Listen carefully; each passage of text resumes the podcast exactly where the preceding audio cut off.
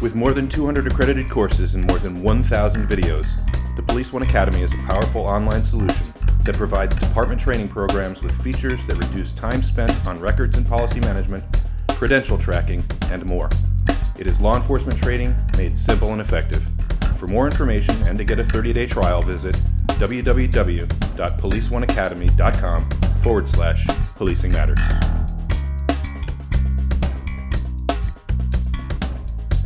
Hello, and thank you for clicking and thank you for listening to Policing Matters, the Police One podcast. I'm Doug Wyllie. Hey, this is Jim Dudley.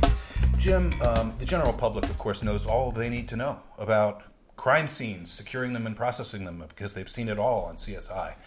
Um, the fact of the matter is, is that reality is not television. Reality television isn't reality.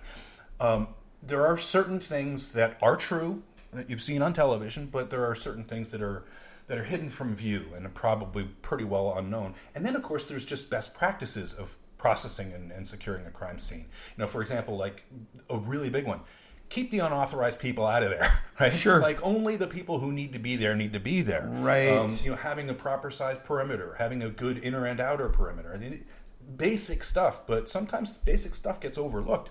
Or that rule about not keeping, not allowing the chief in. Uh, we'll allow him in. They're broken. Those rules are broken, right? Mm, right. No, I think I think the the reality shows or the the media CSI shows that you see in every big city uh, have influenced the way we collect evidence, the way we operate at a crime scene.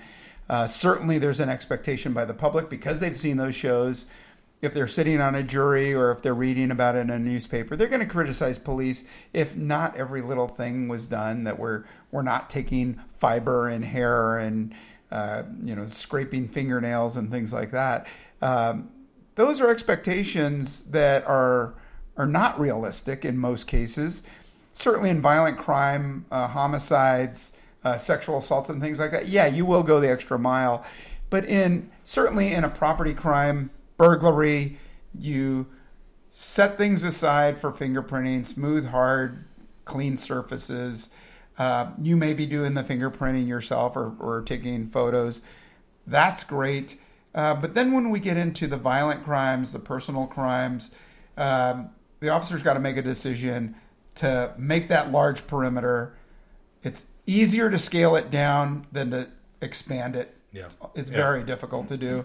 Um, I try to identify things that your CSI is going to have to process as they what's try to determine what's in place, what's out of place. Um, you know, we've seen through various uh, trials um, doubt put on police investigations uh, based on how the first responding officer uh, set up uh, the crime scene. Yeah. Uh, entry and exit, um, a log officer who's going into the crime scene. If the chief wants to come in, he's going to come in, but the log officer better put his name down. Yeah. And if he steps on something or picks something up or uh, otherwise contaminates the crime scene, that's on him. Yeah, and the, the what do we always say? EMTs and firefighters, they're great at screwing up crime scenes. Sure. But all you really need to do is note what they did and how they screwed it up. Yeah. So, you, you know, to make sure that that's in the log. You got to. Yeah, to a point. I, you know, when when we talk about the the levels of uh, solvability of homicides, for instance, we talk about um, the cooperation from witnesses and victims, but crime scene is essential as well. And I've seen uh, shooting situations where the victim may be dead, but an ambulance, in order to avoid a mob, will put the body on a gurney and take him to the hospital. Now they know they're not supposed to do that, but in Right. order not to be overrun, uh, they take the body and then the crimes. There's no crime scene. yeah, it's yeah. stomped all over. So the, the officers got to manage what they can, go by their, their department guidelines, know how to process evidence if they are expected to collect it, but to otherwise uh, keep cars out of the street, keep the coroner's wagon from running over the body. I've actually seen that happen. Wow. Um, there are other things that they should just be mindful of if they're the person in charge. Yeah. And and when the first supervisor gets there, if it's an ongoing scene, uh, if the suspect's out of custody, uh, they've got to relay, relay the important facts to that new incident commander get that log officer running Right, up, that's where the log officer really becomes kind of the point man. and and make sure that that you're updating your incident action plan or your synopsis for your responding specialty investigators, Mm-hmm. your your homicide investigators, your sexual assault, the medical examiner. You're briefing them as to what you have so far. What are some of the things that you're looking for when you get there? I mean, there's some of the obvious ones. Was the television on? Is the stove running?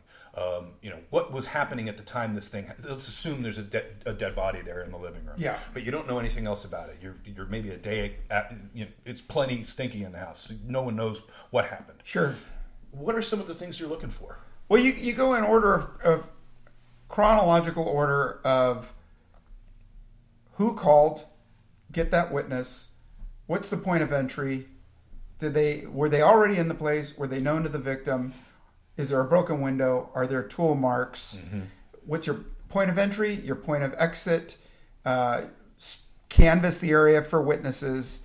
Uh, obvious uh, things need to be preserved. If they're outside, now you're considering weather Weather, conditions.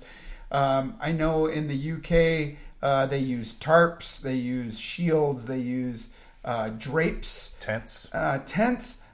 I'm waiting for that to come to to most American big cities Yeah. because nobody wants to see a body laying out in the street for hours Right. on end. Six hours or something, And- whatever and- it takes. Yeah, and, and we know of departments that have been criticized for that. So, IDM, uh, you know, most most departments use markers to show by number where things are. You've got great technology now with uh, uh, things like Total Station or GPS devices where you can set them up in a room or out in a street in an area. Push a button and it is recording everything in its place. Right, that's the, the laser devices that, that measures everything. Right. Yeah. Yeah, they cool. were they were initially designed for traffic accidents, I believe, but Yep. but their value at crime scenes are they're invaluable. Yeah, it's it's fantastic what those things can do. Now, of course, those are fairly big ticket items. So, what's the low tech version of that? The low tech version is you're making a sketch Right, or photographs. or pho- well, you're definitely doing photographs, but in, photographs are difficult to get the overall. Uh, Mm-hmm. I mean, you're not going to you know climb up on the lighting fixture. If it's outside, it'd be great to have a, a drone. Drone, yeah. Um, but otherwise, you're back to a sketch pad Right. and you're drawing out and you're writing on the corner, not to scale, Right. but you are diagramming what you have when you come to the scene. And things will change, uh, things will be moved, evidence will be collected, and you want to make sure you get that that uh, done as soon as possible. What are some of the indicators that you're not dealing with just one, but maybe two or more scenes? You know, what? So you get to the scene. For for example, OJ. Yeah. There were three scenes, I believe. There were at least two. Um, you know, by virtue of the relationship Nicole Brown Simpson had with the former NFL player, it's an obvious thing to go to OJ's house, and that's where they found a couple of other elements to to the to the investigation. Sure. Of course, it proved to be an unsuccessful investigation because of a variety of reasons, but you know he, he did walk free. What what do you what, what would you see at a scene to go? Oh, I got a second scene.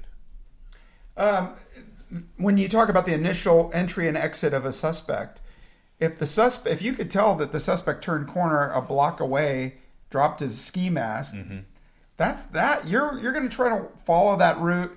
Um, that's a crime scene. Yep. He drops his ski mask. You're going to want to backtrack and make sure he didn't throw a gun or something else uh, taken from the crime into bushes along that route. Yeah. So until you reach that dead end, um, that's all a crime scene. Yeah. Um, we've had some hit and run fatalities where the crime scene's three, four, or Miles. five blocks Yeah, long. Yeah, Yeah. yeah, yeah. Interesting. Um, investigators know all of these things, but it's good for reminders. You know, like keeping the unauthorized people out, making sure you make note of what the firefighters and the EMTs have done. Tell us what you do when you get to a scene. Tell us your procedures, your policies. Email us at policingmatters at policeone.com. That's policingmatters at policeone.com. Thanks again for listening.